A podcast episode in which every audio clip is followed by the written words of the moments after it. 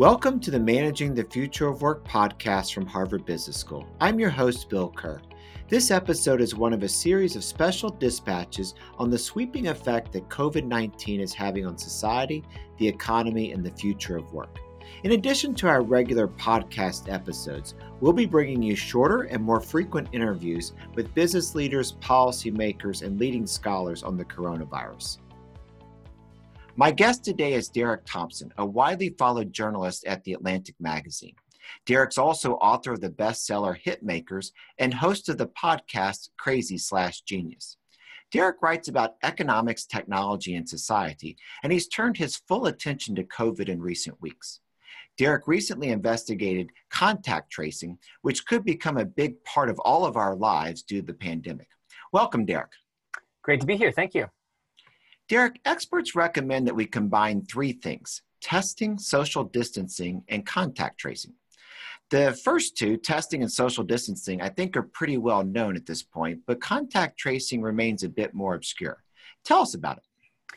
Right. So, in its most basic form, contact tracing means essentially once you diagnose somebody as sick, say with uh, COVID 19, you trace their recent contacts. You identify all of the people uh, that may have had recent interactions with them in order to determine where the disease might have spread. So essentially, if all you do is just testing, uh, you're not fully besieging the virus. You're not surrounding it because you aren't catching all those people that might uh, have caught the disease from this person that you have just tested positive. What you want to do is quickly trace that person's contacts, starve the disease of new bodies, find those contacts, isolate them as well, and that way you really sort of draw a line, uh, draw a circle around the spread of, of the disease.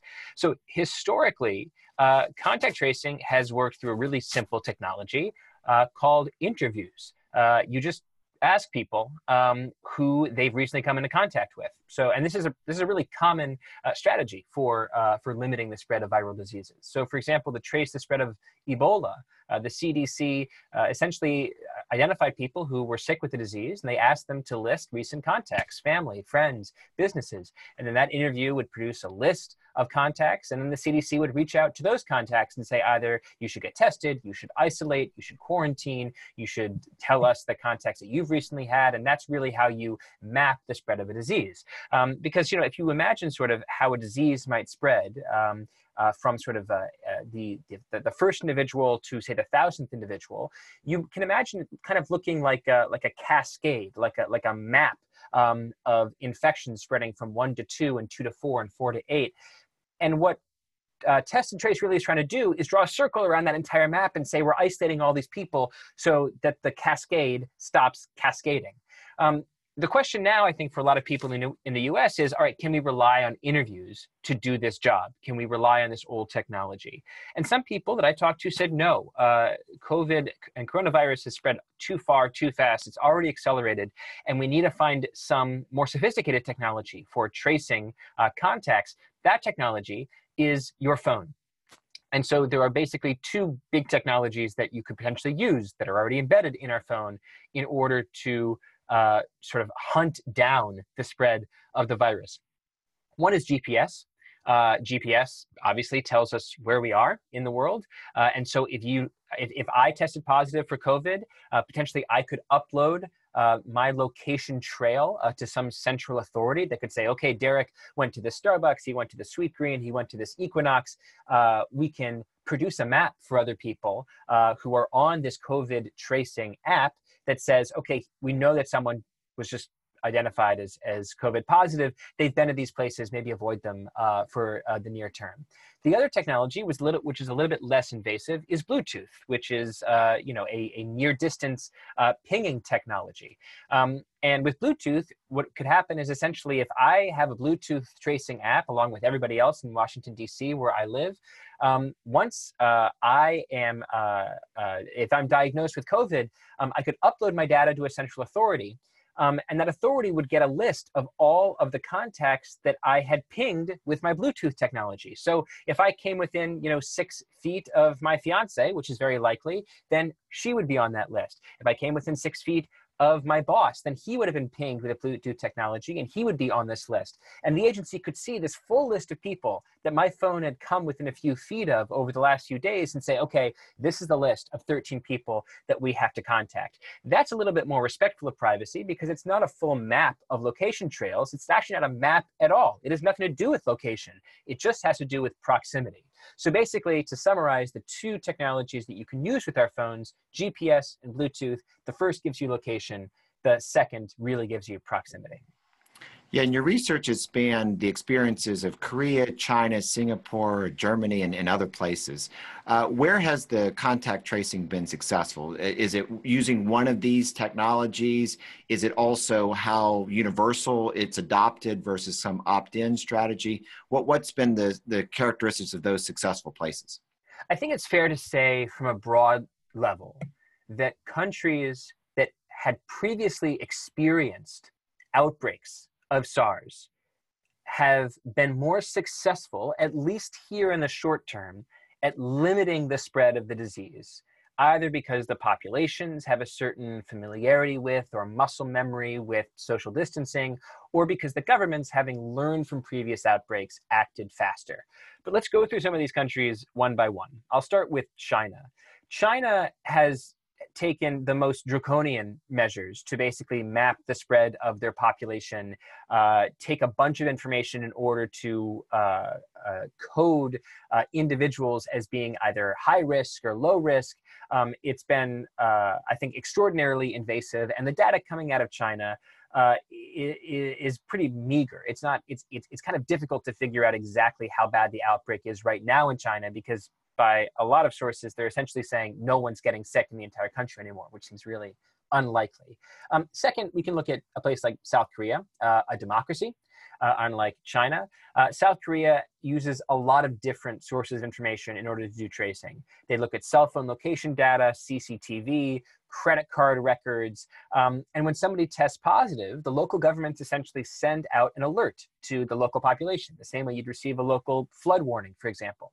And that local alert will give the newly uh, uh, COVID positive individuals' last name, their sex, their age, their district of residence, maybe their credit card history, a minute to minute record of everywhere they've been recently, including detail as specific as what rooms of a building they've been in. I mean, extremely, extremely specific stuff, and, and you could argue extremely invasive. And indeed, there's people who are concerned about human rights and, and, and privacy in South Korea, who say not only uh, is this is does this sort of violate human dignity, but also it might violate public health because the more information you give up about people that are are um, that, that test positive, the more they're likely, you know, to be identified and condemned online. That might make them less likely to get tested in the first place. Um, so then you, you, look at a place like Singapore, and I think Singapore really offers the most um, potentially influential model uh, for Western democracies. Singapore uses an app called Trace Together, which uses Bluetooth technology that, as I said, keeps a log of nearby devices, nearby contacts. So again, if I get sick, um, I would upload my Bluetooth data to the equivalent of the Singaporean Ministry of Health, um, and or if I lived lived in Singapore, I'd upload it to the Ministry of Health. And the Ministry of Health would essentially say, okay, the names that have, te- that have uh, been pinged by Derek's device include his fiance, his boss, uh, four of his friends, uh, the, the you know, barista at the local Starbucks. We're going to contact, isolate uh, these 13 people um, to make sure that they don't spread the, the, the virus. Um, and I do think that from my conversations with people, both in the US and in, in Germany, um, which is sort of leading the efforts in the EU to develop tracing technology that is phone based, a lot of them are looking to the Singaporean model um, because it's more respectful of privacy. It's more likely to get buy-in uh, from from users, um, and this uh, this Bluetooth data is probably the most accurate in terms of uh, telling people who I actually came into close contact with. In turning to the U.S., and uh, thanks for uh, taking us around the world and showing us what the frontier looks like. We're clearly uh, lagging in contact tracing. And I'd love to get your impressions of both why, and then if we were to adopt this widespread, what do you think that would look like? And maybe you can give a sense of like, how do you think our lives would feel with, uh, with contact tracing? Right. So the big picture answer about why the U.S. is, is so far behind in terms of its response uh, to, or why it was uh, for a long time so far behind the rest of the world in terms of its response to the virus, you know, there's a lot of different reasons you could give. Um, maybe it's our uh, sort of the, the federalist structure uh, of our society that we necessarily or naturally outsource um, our response to the state and local level. Um, it might have to do with the fact that, you know, I, I, I would argue that the Trump administration and in many ways uh, uh Republican governance over the last few years and decades um, has uh, questioned um, and uh, pushed against uh, science and expertise, not only in global warming, um, but also um, in uh, you know with with the president's firing of or or and, and downgrading of, of the pandemic response team, um, including in this administration. Um, and then also, I think for a variety of reasons, we've just been behind on testing. We've been behind on social distancing recommendations, even from Democrats like the New York City uh, uh mayor and we've been behind on you know masks um, and and uh, and personal protective equipment.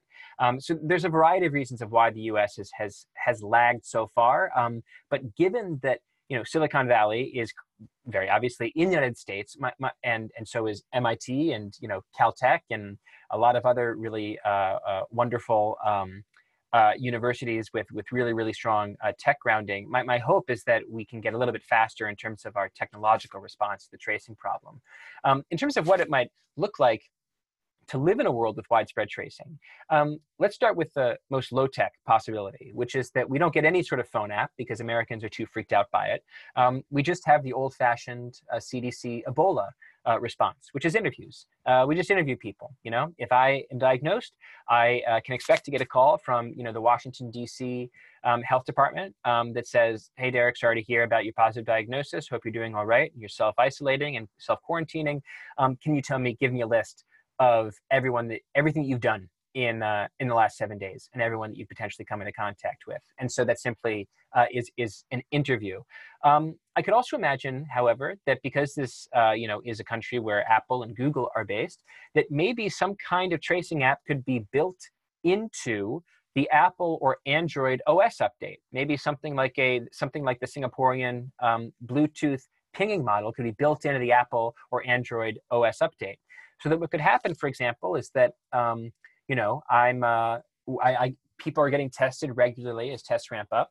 And maybe one day I uh, want to go out to have dinner with some friends, uh, and I grab a bottle of wine, and I'm sliding into the uh, front seat of my car, and I feel my phone vibrate, and I take out the the phone, and I can see in the lock screen it says "Please be advised." It's a message from uh, the DC uh, Health Department, and I go, "Oh God, I know what this is," and I slide to open it, and I read that I've been diagnosed um, with uh, with COVID, and they're asking me to just press a button on my phone that will automatically upload all of my recent Bluetooth pings uh, to some central authority that will look over those pings um, and reach out to those people. Um, and then obviously they'll be asking me to to uh, get out of the car, uh, not go have dinner with my friends, and quarantine for uh, at least the next week.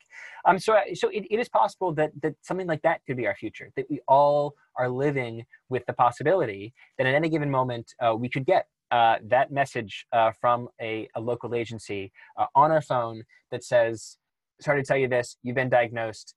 we need your data." And we need you to participate um, in in in more severe self isolation and quarantining. Yeah, I'm curious, uh, given that our cell phones have also gotten into the health aspect, Apple Health and other kinds of things, have there been any instances where they've tried to integrate some health functionality of the phone with the the tracing? Yeah, that's a great question. I actually, um, you know, I, as you said, am a um, economic and culture reporter who now has shifted my attention full time to uh, COVID. And so I'm not an expert on the full health tracking capacities of uh, our devices, uh, specifically our Apple devices. I know, for example, uh, my fiance has uh, an Apple Watch, and when she is working out, she's constantly looking at it to see, all right, what's my you know beats per minute, and what is what does it say about my breathing, and what does it say about how far I've run. Um, but uh, I'm kind of an old school workout guy. Uh, I I, I, go to the gym, or at least did go to the gym when gyms were legal in this country. Um, I work out at home still, but I have no, I use no technology, no Fitbit uh, or no Apple Watch in order to monitor uh, my behavior. So I don't know a whole lot about exactly what tech is available. Um, But I will say this it was absolutely a point of almost cliche that health tech was the next frontier for Silicon Valley as of 18 months ago, um, and you know, way, way before we were all uh, locked in um, our houses because of a pandemic. Um, and so I can imagine absolutely a future, not just in the next two months, but in the next, you know, two decades, where we're living with a, a kind of uh, new awareness of the possibility of a pandemic. And as a result, there's an increased demand in the health functionality of all of our devices that we want to know, you know, maybe, from, from our, our headbands, do I have a fever?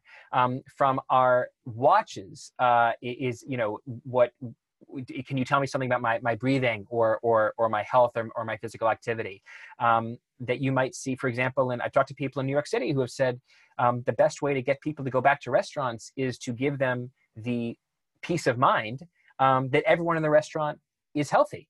So, you know, wouldn't you prefer to go into a restaurant where you knew that there was no one with a temperature over 100 in that restaurant versus a restaurant where there are a lot of people bumping into each other and rubbing elbows and and you know and clasping hands um, and you had absolutely no idea whether any of them were running some kind of fever. So I, I, do think that you're going to see health technology integrated into a lot of parts of american society um, but i I don't know a lot about yeah, the specifics of it. That's a very powerful example uh, with the restaurants, and that you would want to know about others uh, as well as also your own. There, your your work has talked about this tension between privacy and you know, let's just if we could possibly rewind the tape to like two or three months ago. Even at that point, there was a big question about data privacy and big tech and so forth. But we also have now this big public health concern. So do you think the, the pandemic will shift our attitudes here? And if you think, if you go to some of the other uh, countries that you've looked at, have you noticed any, um, any shift towards greater acceptance that we're going to all need to share this type of information uh, more? Yeah, I guess I have two answers to that question. The first answer is that when I think about, you know, how are American attitudes toward privacy or government power shifting, I mean, just look at, like, turn inward. Look at yourself. Like, we are all under house arrest. We are all allowing our local and state governments to put us under house arrest. And most of us aren't complaining. If you look at governor approval ratings across the country, they're basically soaring, unless you're Governor DeSantis in Florida. I mean, all over the country, people are talking about Gavin Newsom in California and Cuomo in New York as being potential presidential candidates, not in 2024, in 2020. like people are so proud of leadership, even though that leadership is resulting directly in their loss of employment, their loss of livelihood, and their loss of literal freedom. They can't leave their friggin' houses. So that tells me that Americans are absolutely renegotiating their relationship with values that might have seemed previously non negotiable how that translates to privacy is interesting. So I do think that in many ways, the privacy concerns that were being raised in the last few years were being led by the media. That the New York Times and the Atlantic and you know people like me were saying, are we sure we want these big tech companies like Amazon and Google and Facebook to have this much power over our lives and our behavior? Do we want them listening in and to our to our lives and manipulating um, our, our our behavior? We kept asking these questions, but what happened in the public? They kept using Instagram. They kept buying Amazon Echoes. They kept using Google. Um, they seemed to understand that there was this sort of social contract with these tech companies that was like, yeah, I use you, you're free, and the cost of my participation is that you spy on me a little bit, and I'm okay with that. So it's possible that that you take that and then you amplify it with the new sort of renegotiated social contract of the pandemic, and you can imagine a lot of Americans would be like, "Fine, if you're telling me that downloading a Bluetooth app on my phone means that life can go back to normal six months earlier, and I can be rehired, and my kids come back to school, etc., I am definitely going to take that." That's that seems to be a possibility, but I also think that because um, the media is influential, and uh, there are a lot of people who are duly concerned with, you know, the U.S. taking maybe what what should be a temporary um, public surveillance program during the pandemic and extending it, sort of Patriot Act style, into a permanent surveillance program. that that the fear of that could uh, lead tracing in the U.S. or you know public health policy in the U.S. Um, to leave the phone stuff on the side for a while and say, okay, what can we do in the short term? We can do masks. We can do fever checks in buildings. We can do, uh, you know, a, a 10x increase in tests. Maybe if we, you know, increase the availability of, of swabs and, and testing kits. Um, maybe let's start there, and then we'll think about turning our phones into espionage devices. Uh, Thank you. And that is a great segue to maybe our, our last question here, which is while you've been under house arrest uh, in, in your apartment uh, and in between your exercising, uh, you've also been a kind of a front row seat for policy responses to the pandemic. Uh, any key takeaways you're emphasizing at this point? Yeah. Um, my, my big take here is that we've already done way more than I expected at the federal level and it's also not enough. So the economic rescue plan was massive. I mean, you can criticize it a hundred different ways. You could say there's not enough money for small businesses, which I think is true. You could say the checks are too small, they're too delayed, which is true. You could say our unemployment insurance offices across the country weren't ready for this deluge of uh, jobless claims, which is obviously true. But the economic rescue package was $2 trillion. I mean, we committed in a matter of weeks to spend 10% of the US economy in a matter, like to be concentrated in a matter of like three months. Um, that was a huge response. And that was a, spawn, that was a response that was appropriate um, given the level of the crisis. So we need more. Um, this is an absolutely bizarre and horrible economic shock that, in many ways, as I've written, has turned economic policy on its head. I mean, you have economists saying that uh, able bodied people should stop working you have economists saying that uh, fantastic companies should stop operating. Um, you have economists essentially rooting in the very short term for a recession. They are saying we should put the economy into a kind of coma for the next few months and hope that we can take the economy out of the coma, you know, thaw the deep freeze, uh, you know, once the pandemic is over. Um, so given that economics has been turning its head in the short term, I think the response has been really, really strong. Um, but I also think more needs to be done. And in particular, I think more needs to be done on the small business front. Um, there are 6 million small businesses in the US. Um, that is a lot of phone calls to the SBA and to local banks. Uh, 6 million uh, to be specific. Um, and uh, we need more money to be available uh, to these small businesses because what we don't want to happen is that when we wake up from this induced coma, uh, we wake up to you know 35% unemployment and 1 million declared bankruptcies. Uh, what you want to do as much as possible, I think, is freeze the economy in place. Say, everyone, to the extent that you can, just stay where you are, hold on, hold your breath. And we know you can't hold your breath forever we're going to help you, but we're going to find a way to transition to a more normal economy. It's not going to go 1% normal to 100% normal, and I would consider us right now at 1% normal, but 1% normal to 20, 20 to 50, 50 to 60, um, and, and eventually back to the fully normal economy that you can hopefully have if you have widespread uh, effective antiviral medication or a vaccine. Derek, thanks so much for joining us. We appreciate you introducing us to contact tracing as well as also these broader perspectives. Thank you. Uh, Derek Thompson is a writer for The Atlantic as well as also his own podcast series. Uh, he's producing an article, it seems, about every five days related to the COVID uh, crisis. So I recommend you, you look it up and uh, keep in touch with the work he's uh, conducting. Thanks, Derek. Thank you. Thank you for listening to this special episode of the Managing the Future of Work podcast. To find out more information about our project on the future of work and for more information on the coronavirus's impact, visit our website at hbs.edu forward slash managing the future of work and sign up for our newsletter.